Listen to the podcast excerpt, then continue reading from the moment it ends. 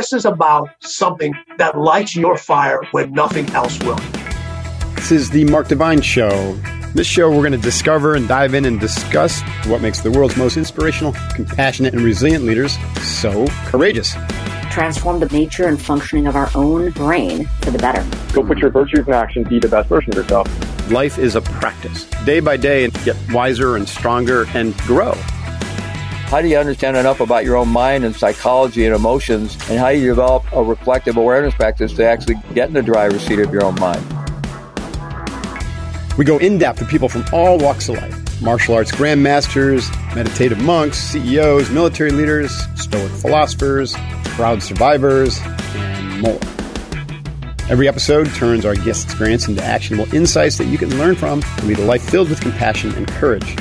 I started putting all these little tools in my pocket, started to reflect a lot and meditate. There has to be a balance between movement and rest. It all starts with us. We cultivate these qualities in ourselves. We become a beacon of light for others in the world. Please join us on the journey. The Mark Divine Show. Hoo-yah.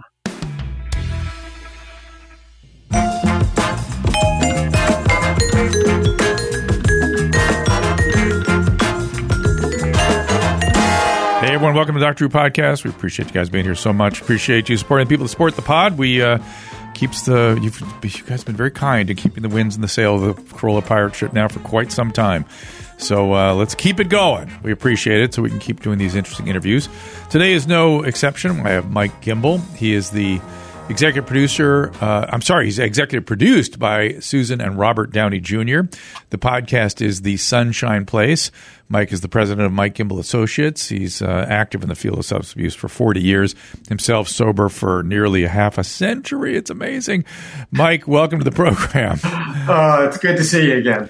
Thank can, you, Drew. Can you believe 50 years in sobriety? That's amazing. It's got to be some sort of record. Did you did you did you know Bill W? Did you did you know? The, did you know? Did you go actually, to Akron to meet them? Did you say? Did you have coffee in the kitchen? I was his bartender. No, no. Actually, uh, my whole story is what the podcast, The Sunshine Place, is about. I went into Synanon in California on October first, 1972, and that was it. I never used again, and it'll be 50 years this October. Wow. First, so it's uh, pretty amazing. Yeah, I haven't found too many people that have been on a consistent basis clean that long. And and how did you get hooked up with Robert Downey? Well, the uh, he teamed up with a few different companies, uh, Audacy, which owns a lot of podcasts, uh, Cadence 13, and a um, film company called Wink Pictures. I guess they're all out of Hollywood. And uh, Robert Downey and his wife Susan have a production company, and they've produced movies and TV series and a whole lot of stuff. They've never done a podcast. They've never produced a podcast. Mm. And somehow they linked together. And when they presented them with the Synanon story and had some of our personal stories to show them, they jumped right on it. Mm. Well, I'm, what I'm told is they really got behind it. And this, so this is their officially their first uh, podcast for uh, the Downey team, as they call it. And, and, why do you think Robert was particularly interested in the Synanon story?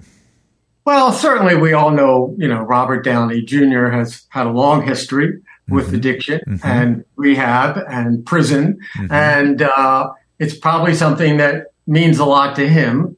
And hearing the same stories that were told and are being told in the podcast through the 20 years of Synanon's existence I think probably was something that he wanted to, to do. It was a good way of getting into it. And, you know, he's not doing a lot of publicity himself. He's not trying to promote it himself.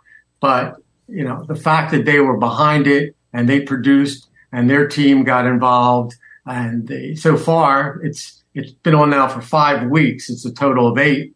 Uh, it's amazing. Just, un, it's unbelievable. I never thought they could capture what was going on in this drug program back in the 60s and the 70s by literally interviewing people who were there. Yeah. I mean, I've heard people on the podcast that I haven't seen since I was in Synanon in yeah. the 70s. And it's amazing to be able to do that and then put it together in a package that's entertaining, it's frightening. I mean, the feedback I'm getting from people, uh, I, you know, Drew, I've always told my story about drugs. Yeah, everyone knows my story of my addiction and even even my recovery on this side of things and the work that I do. But I've never opened up about what my life was like and what happened to me in Synanon. Is that is that because I, I'm guessing uh, people that get into sort of cultish kinds of slip into those sorts of situations often feel a good deal of shame about it. Like, oh, how could I have been so stupid?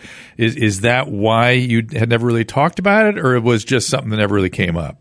Well, I I mean it was a it was a conscious decision not to talk about some of the things. One, you know, some are very personal, which we can get into, and the, and the podcast gets into uh, super personal.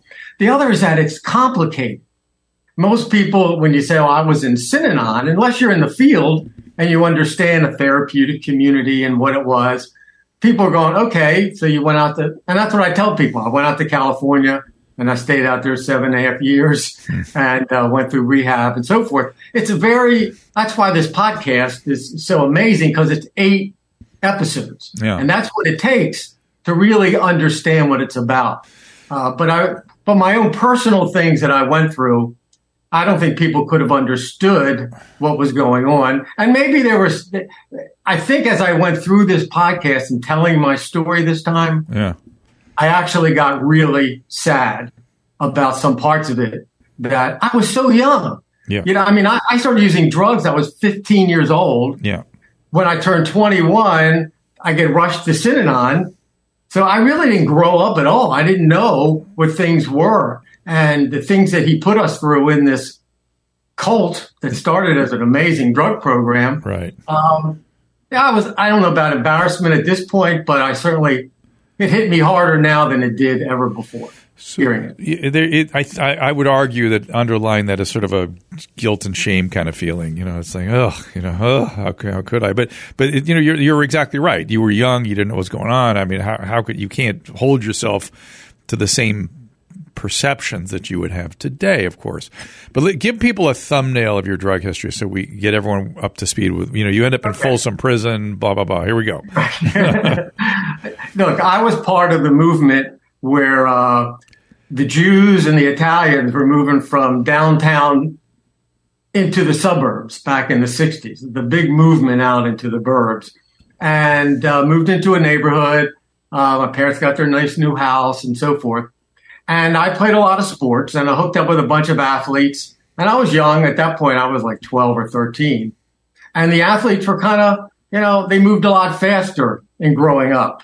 You know, they were already going out with girls. They were already drinking because drinking was it back then. Mm. Nobody did any drugs. It was just alcohol. And so, you know, I, I wanted to fit in so badly that I made sure I drank more than they did, that I got more drunk than they did. And then we got introduced to pot and other drugs started coming out into the suburbs. And I always say this when I talk to kids or adults. I say, my friends went varsity in sports. I went varsity in drugs. Mm. And with, by the time I was in the 10th grade, I don't remember going to school one day straight. Mm. By the 11th grade, I got introduced to heroin. And my entire senior year in high school, I was addicted to heroin. But again, not knowing about addiction, not knowing, all I know is in the summer of my junior year, I was at the beach and I got introduced to heroin and did it all summer. Came back to go to school. And about 10 o'clock in the morning at school, I started feeling lousy. Hmm. You know, like I had the flu and I was feeling sick. And some dude comes up and goes, Hey, man, yeah, you're addicted. You're going through withdrawal. Uh, I said, No way. And when I left, to go down and buy my heroin, I got straight. Mm. Didn't get high, I got straight. Mm-hmm. And back then, a, a, white kid from the suburbs could not buy heroin in downtown Baltimore. You had to have a black connection. So I had to hook up and get my black connection, and then he would go and buy me the dope. And eventually, uh, I lived with my dealer because I was then selling all the heroin out in the suburbs just to get myself going. And that, that went on for a while. And, uh, got a, you know, once I got, I did graduate high school somehow. And then I ended up uh, just keep. I was just going for it. I was just every day, twenty four seven, robbing, stealing, selling drugs, everything that you hear about that that goes on. And eventually, I got busted so many times that my parents literally went broke, Mm. sell their house, and all the stuff that I robbed and stole from them. I mean, they're you know they were good, nice parents. Their kid can't do anything wrong, Mm. and they were you know in denial, worse than anybody. Until my dad called me with a needle in my arm in the bathroom, and that was his wake up call Ah. he was a professional drummer in his life and he knew addicts. And he went to one of them and they said, you know, there's this place in California called Synanon and uh, they're like the big up and coming place. And so uh, eventually I ended up uh, kind of ripping off the what we called the black mafia back then for a lot of money. And I was going to come to California and have a great time. And right before I left, I was in the house and I hear this giant explosion and they blew my car up. They were trying to kill me, Mm. ripping them off. And at that point I said, hmm, that Synanon place sounds pretty good right now. you know, I'll go out here at Santa Monica Beach. Yeah. I said, let's go. And I literally got on the plane with my, with my, uh, bottle of Quaaludes, of course, Mm. and drank on the way, got to the LAX airport, stumbling around, got picked up by the cops. And, uh, and I kept saying, uh, I'm mumbling Synanon over and over. And so instead of taking me to jail, they put me in a taxi cab My and they God. told, they told the cab driver So to dump lucky. me on the steps. So lucky, so lucky. Well, they must have known. crazy, so- so, so you know, it start the way it starts is, you know, good and well intentioned. As Synanon started that way too. This and it, and to, to be clear, although it went down an, an interesting path, it saved your life. It did save your life. no question. And I and I I always use this analogy. I mean, Synanon did this. It's totally saved my life. Yeah. I wouldn't have been alive another couple of months probably. And I try to analogize it to a soldier who goes off to war, doesn't get hurt physically, but then he comes home and he goes through PTSD. And I, that's kind of what happened to me. You know, uh, I learned everything that I know about addiction the first couple of years of Synanon. I learned a heck of a lot and how to help people. And, uh, and then it, when it began turning into a religion and then a violent cult, I got sucked right into it. Okay, so so let's stop there. Yeah. So so there's your story. Now explain to people what Synanon is, what it was, what it came from, what who the you know it, it's a it's a whole there's a whole history there. And, Oh, and, yeah, yeah. And and No, then and- let- let's say and by the way, um, I don't think people have taken had had was aware of how bad Synanon was until maybe God, 10 or 15 years ago, right? I mean, because I, because I, I started hearing in the recovering community, they're like, do you understand what that was? I'm like, well, they helped some people, but oh, no, no. Oh, no, no. So tell us what it was in the 60s and 70s. What was it originally? What was it supposed to be? Synanon, Synanon uh, began in a, in a uh, apartment complex in Santa Monica by a alcoholic who was a businessman, and he started to go to AA meetings, and he enjoyed it and he liked it. He made some friends, but it didn't it didn't seem enough to him. He wanted more, and so he would call some of his AA buddies, invite them over to his house, and they would get into these heavy discussions, and they would actually start yelling at each other, you know, because they didn't agree with each other.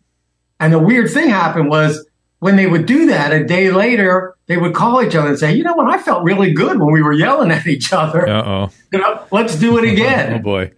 And so they got they got together again and, and they would do these little sessions and uh, realized that it was really helping them a lot. And the word kind of got out in the Santa Monica community about this group that was going on and that they were yelling at each other. No one beat each other up and nobody threatened to kill each other, but they felt better. So this Charles Dederich, Chuck Dederich is the, is the guy who created uh, Synanon. And he ended up getting lots of people coming over and, fear, and said, I need more room. So he rented a little space on the beach in Santa Monica, told more people about it. And, and people just kept coming, So- so- and all of a sudden, Wait, hold on. Before you, the, all of a sudden, before the all of a sudden, what, what was that? What was going on? What were they doing?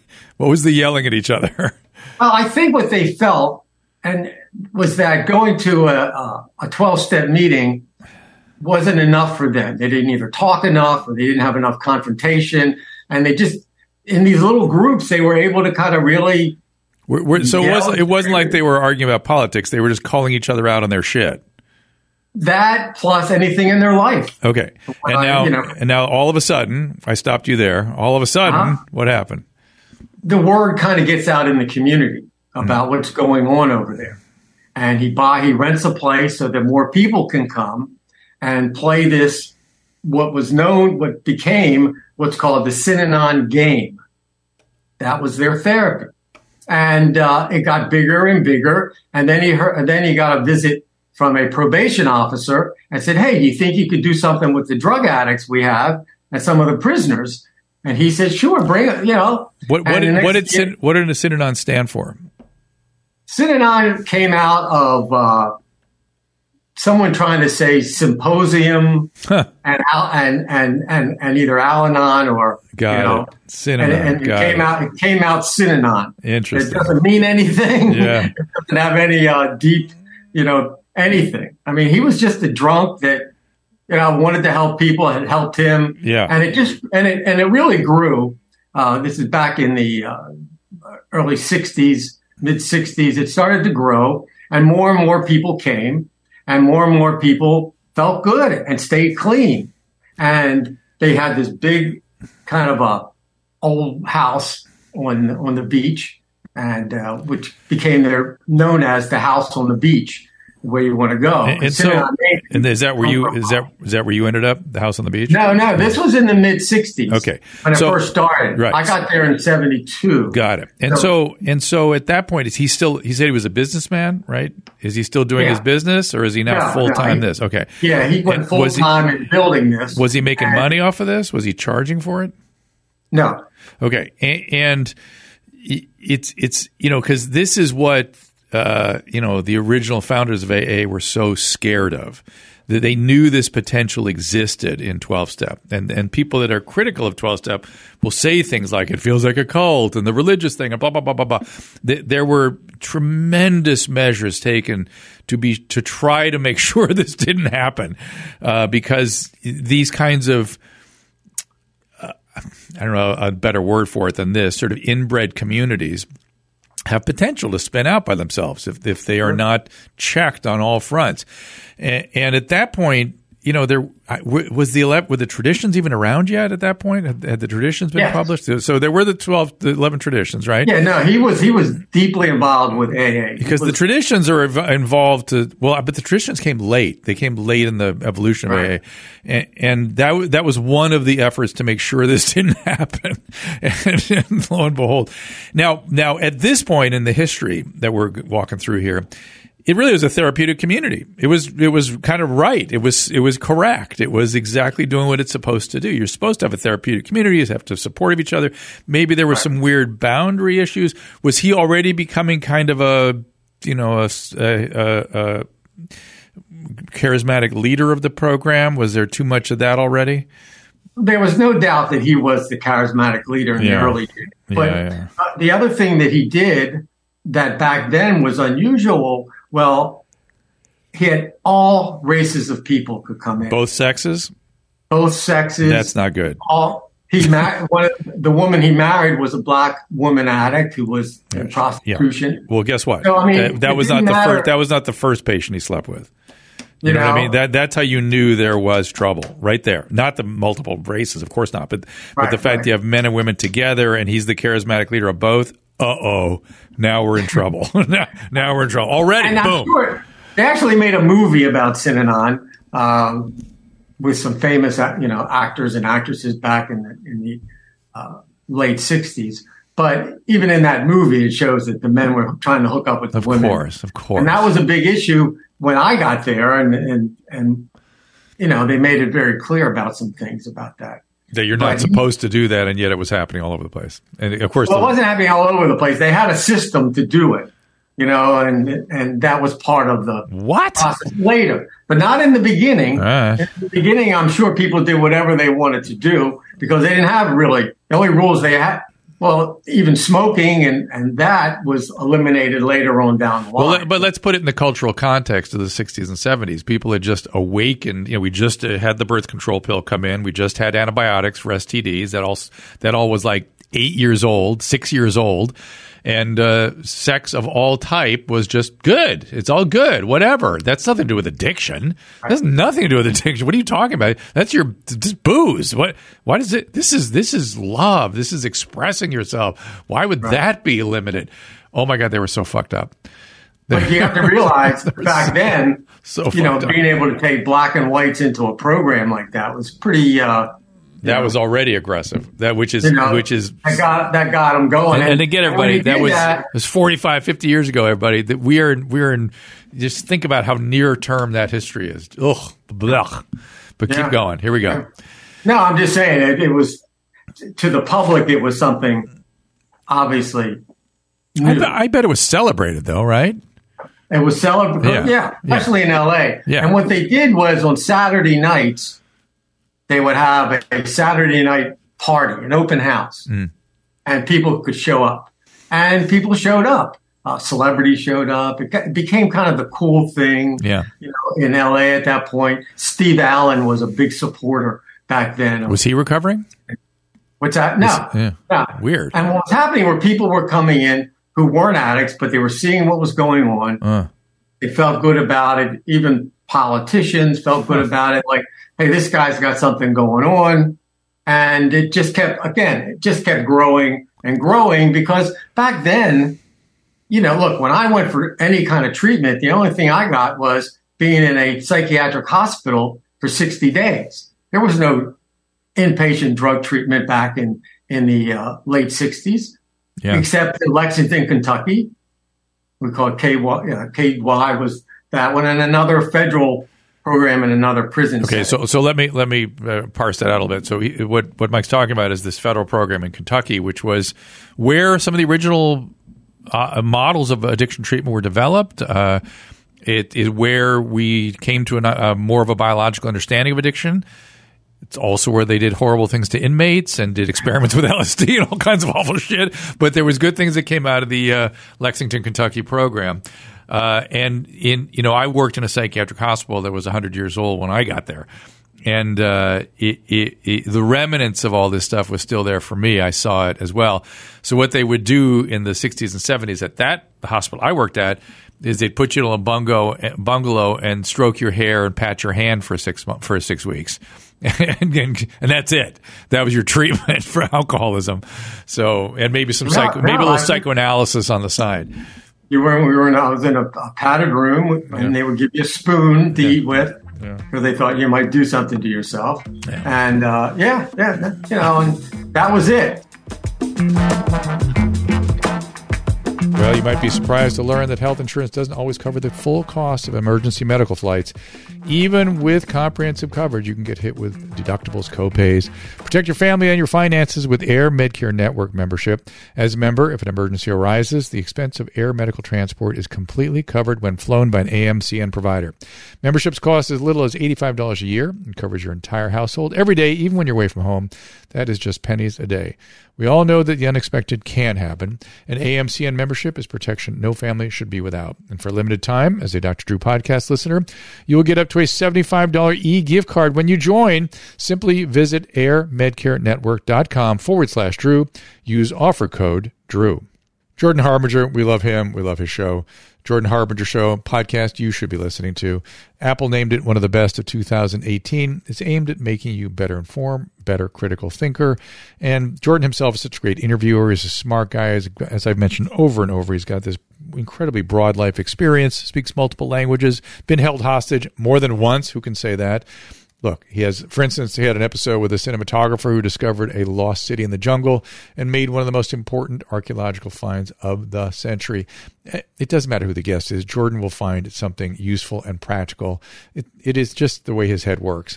It's worth checking out. Again, I enjoy it. Adam likes it. We think you will. Search The Jordan Harbinger Show. That's H A R B as in boy, I N as in Nancy, G E R on Apple Podcasts, Spotify, or wherever you listen to podcasts. And you know what's weird, Mike? You know what's extra super weird? When when I, it just jumps out at me when I say those words about how how what a ridiculously prehistoric time that was. what the fuck are we doing now, letting people die on the streets with this disease? How, how much better is that? How much better is that? I, we will look at this stuff with more horror. Well, maybe we may look at it as the consequence of the excesses of the 60s and 70s, but I, I walk down the street watch, looking at my patients dying all day long, and it drives me out of my fucking mind. Uh, can I say that and still get the podcast posted? Uh, and so again, we can we can look with our jaundiced view of the past and uh, and uh, you know and, and wag you know, our finger and how could they? Uh, listen, everybody, we're not doing a better job today. We could be because we know how to yeah. do better, but we're not. Absolutely. Yeah, we are you know, when, when what really pisses you off, and I've been fighting this my 40 years in Maryland and Baltimore and watching what's going on there, uh, is the fact that they have money.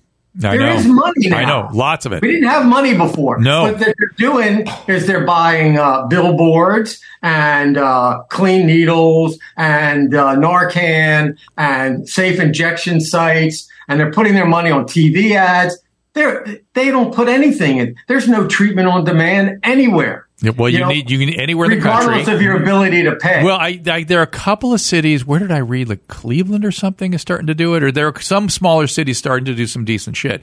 But but as you're saying, there literally is a belief in the bureaucratic structure that recovery from addiction, particularly opiate addiction, and return to a thriving life is a impossible and b dangerous and they believe that. They believe it. Now, I'm not saying that, that the dangerous part is not true. It is dangerous, and, and and we have to be able to select the right patient for the right treatment. Not everybody can get sober. I get that, but Mike would be dead now if he he'd be on the street shooting right now. He'd be in a safe, but you'd be living it up in a safe injection site, Mike, and would die. That would be what you would have done. Yeah, exactly. Yeah. All right. Exactly. So back to Synanon. So now we're moving but, to the 70s. Uh, but what they don't understand. Yeah. Here's, go, go ahead but they don't under they don't understand addiction. I know, I know, I know. They think, they, they think you know, giving them, you know, we saw it with methadone for 40 years, and now they're giving them other medications. Yes. And they, they say, get your prescription. You don't need any therapy. Here it is. You can get it online, and I'll see you later. Just take your medicine. Uh, I worked in a psychiatric hospital, one of the finest in the country. And they did that with their psych patients. Yep. Here's your medicine. Make sure you take it. Yep. Bye. Yep. You know, when their insurance would run out. Yep. But, you know, it's just ridiculous. They just don't understand. They really think they have these test strips for fentanyl now. I know. Right? Yeah. And they think that an addict, they don't realize that addicts now want fentanyl. I know. I mean, if I was out on the streets, I'd be I'd be first one in line for fentanyl. Oh yeah, I mean, they oh. want the toughest, strongest drug there is. Yeah, imagine how you could have distributed that, man. You would have been you would have been all over it. Like tiny doses get you that high. You know, everybody, come up and share with me. Gee, I remember we we I was part of a group that uh, uh, robbed a pharmacy once, and we we got all these all these drugs, and everyone was fighting to go first you know, to see which one it was. And first guy that did it, he he overdosed. Of course. But because that's just the nature. But if they could understand addiction and what drives them, and that only treatment changes behavior, not giving them medicines and clean needles yeah, yeah, yeah. and Narcan. Right.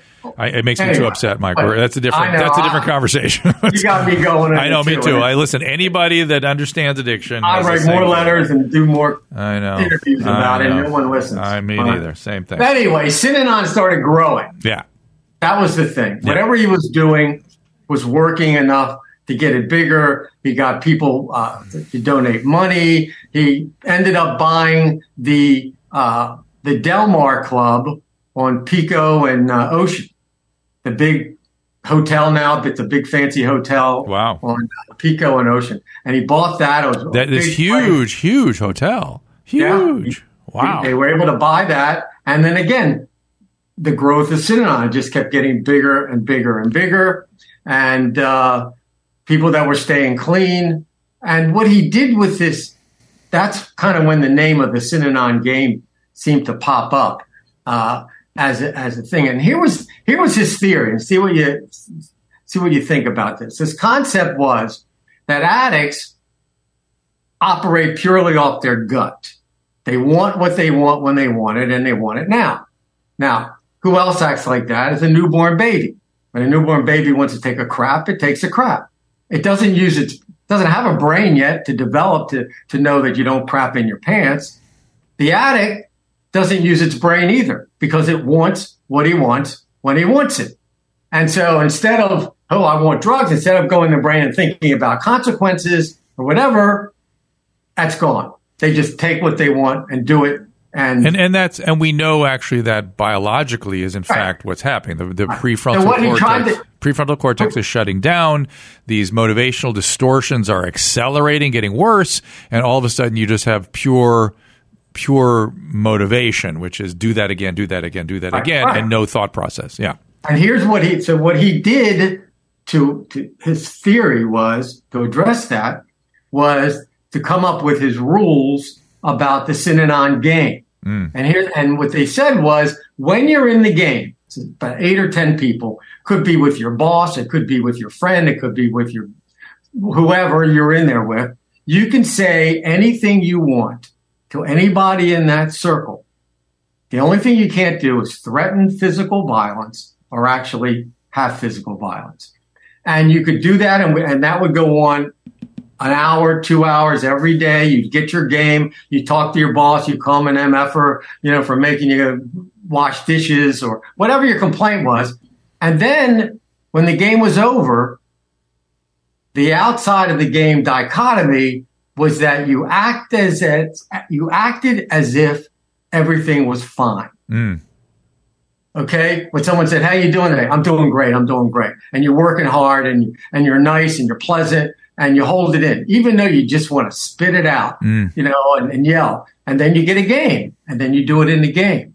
So his theory was to, to teach addicts to toughen that gut. So practicing contain, practicing restraint, practicing them yeah. to, yeah.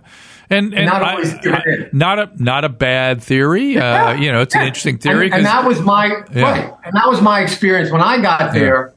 It was at its peak yeah. of numbers. They have facilities at that point up and down the coast. Oh wow, uh, Jesus! We, you know, when I came in on October first, nineteen seventy two, they they brought a group in of fifty and made them a peer group, huh.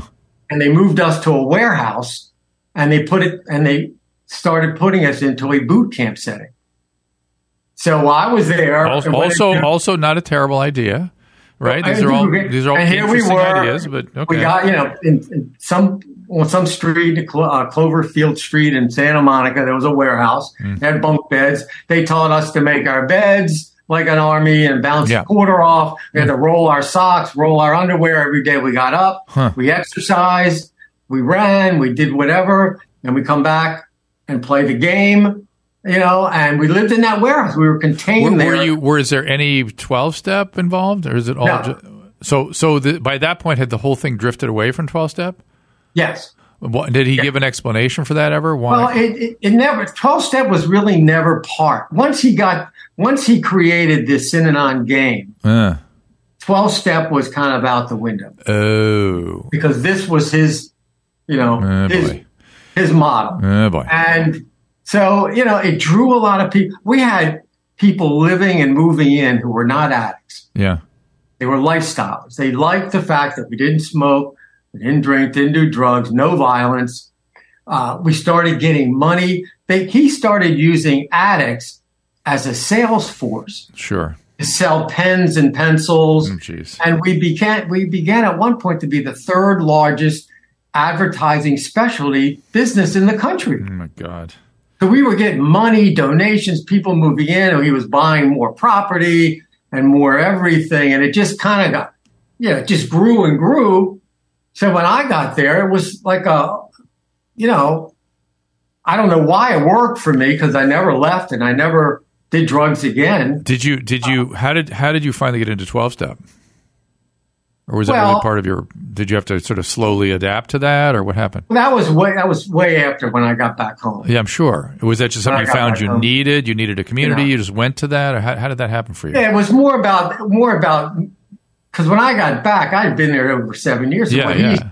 And the brainwashing that he did with us was if you leave, because at some point here he decided this was going to be a lifestyle, not a two-year, three-year, one-year program. He had this vision of making this a, a commune, a community. Yeah. And and so the theory becomes now you just stay here. And if you leave, he would say, mostly to the addicts, that you're going to die. You're going to fall in a manhole and you're going to So, die. so again, like every good narcissistic system, you're mm-hmm. all in or all out. Hundred percent. Yeah. And the problem was when people left, they did die. Yeah, of And a lot of them did die. Well, be, lot- uh, but, but which is one of the pro- one of one of the problems of these kinds of organizations slash treatments is you, you become dependent on the whole process rather than developing the autonomy to be able to go into the world and thrive.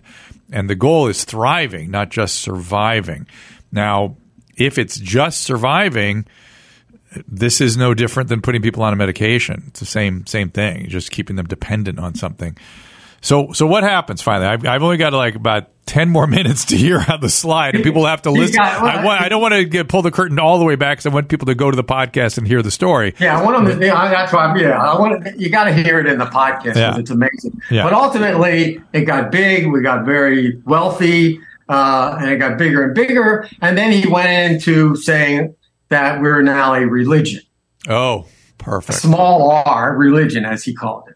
Perfect. And uh, you know, because now he wanted to make sure he kept this tax exempt status, and uh, and so we were now a religion, and uh, the Synanon game was our, you know, our temple, whatever. Your- your- and it just well, your- got again. was there was there a scripture? Was there a book of book of whatever? We had a. Uh, he used a lot of Emerson as like we had a prayer in the morning, Oh, so uh, interesting.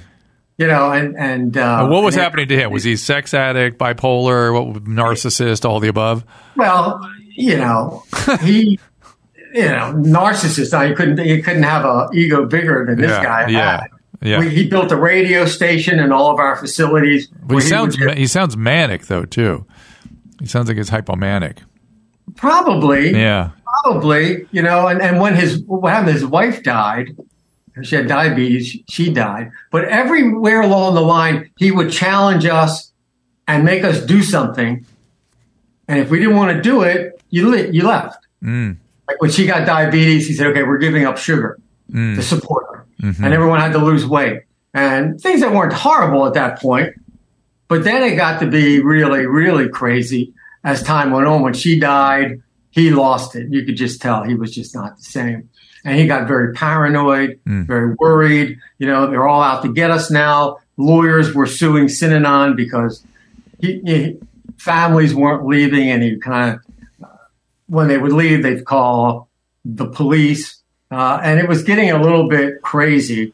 And he just all of a sudden said, you know, don't mess with us. We bought thousands and thousands of dollars worth of weapons. Jesus. It's like jo- it becomes like Jonestown. Yeah, yeah. No, it, it was. It, it was. And uh, anybody that came on our property, we would beat them up, Oh not let them leave. Uh, it got really, really paranoid, really crazy. And uh, at one point, he said all the men. He got into this whole thing about he, he opened a boot camp for kids, and and he was getting referrals from all over the country. And then he decided, well, there's so many kids out there that need help. We're not going to have any kids anymore in Synanon. And he said, to do that, all the men have to get vasectomies. Oh my God. Jesus. And if you're pregnant, you have to have an abortion. Wow. Okay. Now, here I am. I'm there four years maybe at that point, and uh, and I'm working for the administration for him and his board of directors. That's my job was to work with them, work for them, and so you know, I think that's really where the brainwashing came in because I was a I was a trooper. Well, bra- brainwashing is a slow process. It, yeah, it's, well, it's not we're a, looking at four years now. yeah, yeah. Four You know, years, you're, where- you're I'm in. a- you're in. I'm a soldier. The work has been done. uh, yeah. And I had a girlfriend uh, who they made us, they, they encouraged us to get married, even though we didn't want to, but they said, you two are good for Synanon. Mm. And we got married. And then vasectomies came, and I'm on a bus, little vehicle into Beverly Hills, and Wow. Beverly Hills doctors Wow. were volunteering their service. So at 25 years of age, I got a vasectomy. Jesus. And at the same time, I come back and find out that my girlfriend, now wife, is pregnant. Uh oh. She has to get an abortion. Ugh. And here I am. I, I swear to God, Drew, I didn't even know what it was. What an abortion was. What an abo- I mean, I, Yeah. I didn't understand it. I went with her and I watched the whole thing. Oh boy. And, and I have these memories of like, a Yeah, yeah. you know, and that's all I remember. And she had problems medically for a year afterwards. But we were there. We were soldiers and we were going. And finally, you know, but a lot of people left and that's what he wanted. You know, the people that stayed were stronger. And then it reached a point where everybody was, uh, you know, married or with a couple. And, uh, one, one day he gets up and says, okay, we're going to get rid of our, our current partners and get new partners Oh my God. so that you could learn how to, uh, uh, fall in love. Uh, And so every, so it was like, it was insane. It was like, okay, change partners. and so, and Now, a lot of so, people, so I, I want to kind of uh, cut to the chase a little bit. So, when, just a point to point to make is that right. If you're ever in a, if you're any kind of situation where the charismatic leader be uh, get out yeah, get- yeah, Beat yeah, it. beat it yeah charismatic leaders in a community dangerous dangerous dangerous Just beat it. Just yeah beat it. And eventually it all fell apart. And, uh, you know, people left. Uh, I left at that point. why did you leave lot why did you leave I left because uh, my parents have been married for 73 years. And I, you know, and I was a very loyal soul there. And I, and, and I had to let my wife go to another facility to, to find a guy. And I, they hooked me up with a, actually a very pretty woman, someone I always had a crush on, but I couldn't do anything Uh, with her. Hmm. You know, I just uh, couldn't. It was something. And here I was in a high power position. And so I was embarrassing to the founder and everyone. oh And Jesus finally I said, I got to leave. And normally what they did when someone wanted to leave was rough them up a bit. Uh. But I left. They put me in the back of a pickup truck, no money, just the clothes on my back, and dumped me in the middle of San Francisco. oof. And uh, being a nice little Jewish boy that I am, I called my Jewish mother, and they, they got me back to Baltimore. And the next day, my wife called at the time, and she wanted to come home, and we brought her home. And uh, two weeks later, I'm working for an inner city Baltimore drug program. That was a therapeutic community, just like Synanon. oh jeez They, they were so, and I said, I just left Synanon. It was like I was Moses that came down oh with, with the tablet. God oh my God You know, and then after that, you look around, uh, Delancey Street, Phoenix House. They were all people I was in Synanon with. They all left and created their own Hmm. Well, model. that, that is the that is the criticism of those places, right? That's what I used to hear a lot of. Um, Yeah. And yet, and yet they Anyway. manage. By the way, those places managed not to spin out the same way. They they, Right. they could have, but they didn't. yeah, And- they did and- learn. Yeah, they seem to have learned something. And by the way, they were all twelve step based too, right? Yeah. And so no, I, some maybe, but uh, F- Phoenix wasn't, or Delancey Street was one of the biggest. not twelve step. I in thought Delancey was was twelve step. Yeah, I don't know. I, I don't want to say 100%. Well, it's, it's here. Here's what I've noticed: is that when people need to stay sober, and this is true of the communities that need to keep people sober, eventually they either torch out or they drift towards twelve step. Even if they call it rational recovery, it's still really 12 step when it's being done Right. properly. It's the same damn thing. And, and so everyone kind of goes there if they're really going to be a quality program or have long term sobriety. It's just the way it is. Um, so, so you, you you bring me all the way up now because I'm again I'm I've got just a few minutes left, I- and, right, and I, I want got I want to know I want to know what happened to you. I want to know what happened to him in in a in a thumbnail. Well, I was lucky that I, you know, I, I got a job, I learned, and then I uh, I told my story publicly in all the newspapers, and I was back. It was like a welcome back Kotter thing. jeez. I came back to the old neighborhood, started talking to kids in the schools, got appointed by the county executive as the first drug czar Mm. for Baltimore County government, and I did that job for 25 years. Oh wow, I didn't know that. I built it into a 15 million dollar. I Right. built. I did what everyone should be doing now. Yeah, Took an old mental hospital, Yeah. turned it into a treatment center Yeah. for free, Yeah. and built what I knew was right. Yeah. Did that. Then I started my own business. I started running marathons. I ran Boston Marathon eight times, and so I put together a program for athletes with the NCAA Hmm. Nice. Playing Safe, Fair, and Sober. nice. And then I have my TV show that's been on for 35 years called Straight Talk. And that's syndicated to 15 different cities on YouTube and so forth. So, you know, I've been doing the work now, you know, over 40 years, been clean 50 years coming up. And it's a blessing. I mean, every day I get up, uh, I just moved to Florida recently from Baltimore and uh, still doing the work, still doing the show. Uh, Dederich ended up drinking again Of course. You know, and he, he just, you know, he, they, the thing that Synanon was most known for was there was a lawyer in LA who sued Synanon. Dederich took a group of people, called them the Marines, and he sent them out to hurt this lawyer. And they put a rattlesnake in his mailbox. And that's what everyone remembers about Synanon. H- how were they finally dismantled? they basically as, as as time went on after the rattlesnake you know they took their uh, tax exempt away. Uh, the, the, the cops the irs the fbi everybody was after them.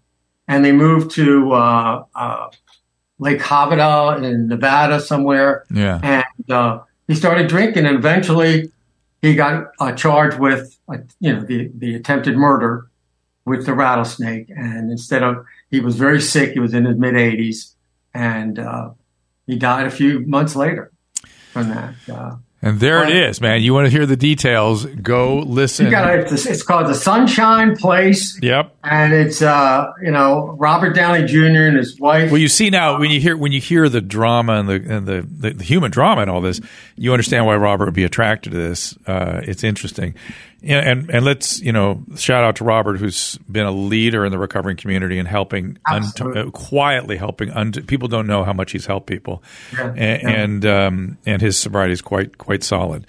Uh, good for him, uh, and he certainly went through it his own his own crucible. No, he did. I mean, Yeah. you know, I, I think having his name and his production involved with this is really a big, a big thing for this to be promoted.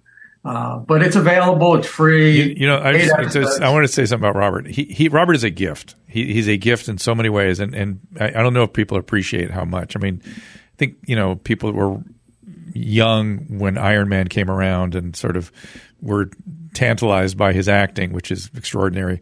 He once asked me if he should work again, and I thought, oh my God, he is such a gift. And how can he ask me that question? I couldn't answer it because I didn't know. For him, maybe he shouldn't. I don't know. I couldn't tell. He, he was so sick with his illness. And uh, thank God he listened to people and was able to come back and be that gift to all of us. And this is part of it. This is part of it. Uh, it doesn't surprise me that he'd be involved in something like this because Yeah. that's uh, he he knows where to put his uh, you know his attentions. So, Mike, uh, it's been a while since we've talked. I, I'm such a I'm so pleased to see you again, and congratulations. Anything, whatever I can do to support your stuff, you know, I'm always Yeah, a, a yeah. fan, uh, applauding on the sidelines here for you. We, yeah, we- this was a really interesting thing because the last episode will be the next week will be October first, and that'll be number fifty. so wow, incredible. it'll be uh, it'll be interesting. And, and Yeah, uh, beware of cults, Amazing. everybody. Cults are, you know, charismatic leaders. You know, it's just it, it's easy to you. You think you could it couldn't happen to you? It can. It's just it's a human. It's not just a glitch in our systems. It's it's a feature of our systems, and you, and you have to kind of protect yourself against it. And uh, those of you who think the twelve step has those qualities, know it's specifically designed to av- to not let this happen. Right. And it doesn't, Exactly. doesn't surprise me that he. Dieter, Dederich was his name, right? Dederich. Yeah, Dederich. M- moved away. Dederich, yeah, moved away from from the principles that uh, keep this thing going without uh, without deteriorating into something like this. So, Right. all right, my friend, anything else you want to promote before I let you go? No, no, no. I mean, you know, my show is, is, is called Straight Talk with Mike Gimbel, and it's all over the place. But I'm fine. All right, You know, buddy. It's right uh, now. It's uh, trying to get people to watch this and get a better un- understanding of what happened. Well, hopefully uh, this Hell- conversation. hell of will- a story. Yeah, it is a hell of a story. And I, It's a I, hell I, of a story. I, I leave this conversation wanting to listen to the podcast, so I'm guessing a lot of other people are having that same reaction. So, Oh, it's amazing! It's amazing. Uh, Drew, thank you so right. much. Keep keep up what you're doing. Thanks, I buddy. follow you everywhere. Uh, oh, I did have. I, I think we just read about Howard Stern's dad. yeah, he just passed away. I'm afraid. Yeah, Yeah, yeah. You know, and so Well, he lived a very look. I, I, you know, do a lot of geriatric care myself, and I do believe there's a time to become philosophical. When people live long, rich lives, nobody lives forever, everybody. And when you get to be a male in your 90s, there's more misery than quality. Yeah. And so when lives end, you can celebrate. It's okay to celebrate a good life, long life, well lived. It's okay. So there you go. yeah, no, and I, I, I that's how my parents went. Yeah. same way. So- All right, Mike. We'll talk soon. no doubt. Anyway, all right, buddy. I follow you all, all the time. Thank you, man. Take care of yourself. All right. Okay. See you later. Thank you. You. Thanks for everything. Bye bye. And uh, for everyone else, we'll see you next time. For calling times and topics, follow the show on Twitter at Dr. Drew Podcast. That's D R D R E W Podcast. The music from today's episode can be found on the swinging sounds of the Dr. Drew Podcast, now available on iTunes. And while you're there, don't forget to rate the show. The Dr. Drew Podcast is a Carolla Digital production and is produced by Chris Loxamana and Gary Smith. For more information, go to drdrew.com. All conversation and information exchanged during the participation in the Dr. Drew podcast is intended for educational and entertainment purposes only. Do not confuse this with treatment or medical advice or direction. Nothing on these podcasts supplement or supersede the relationship and direction of your medical caretakers. Although Dr. Drew is a licensed physician with specialty board certifications by the American Board of Internal Medicine and the American Board of Addiction Medicine, he is not functioning as a physician in this environment. The same applies to any professionals who may appear on the podcast or drdrew.com.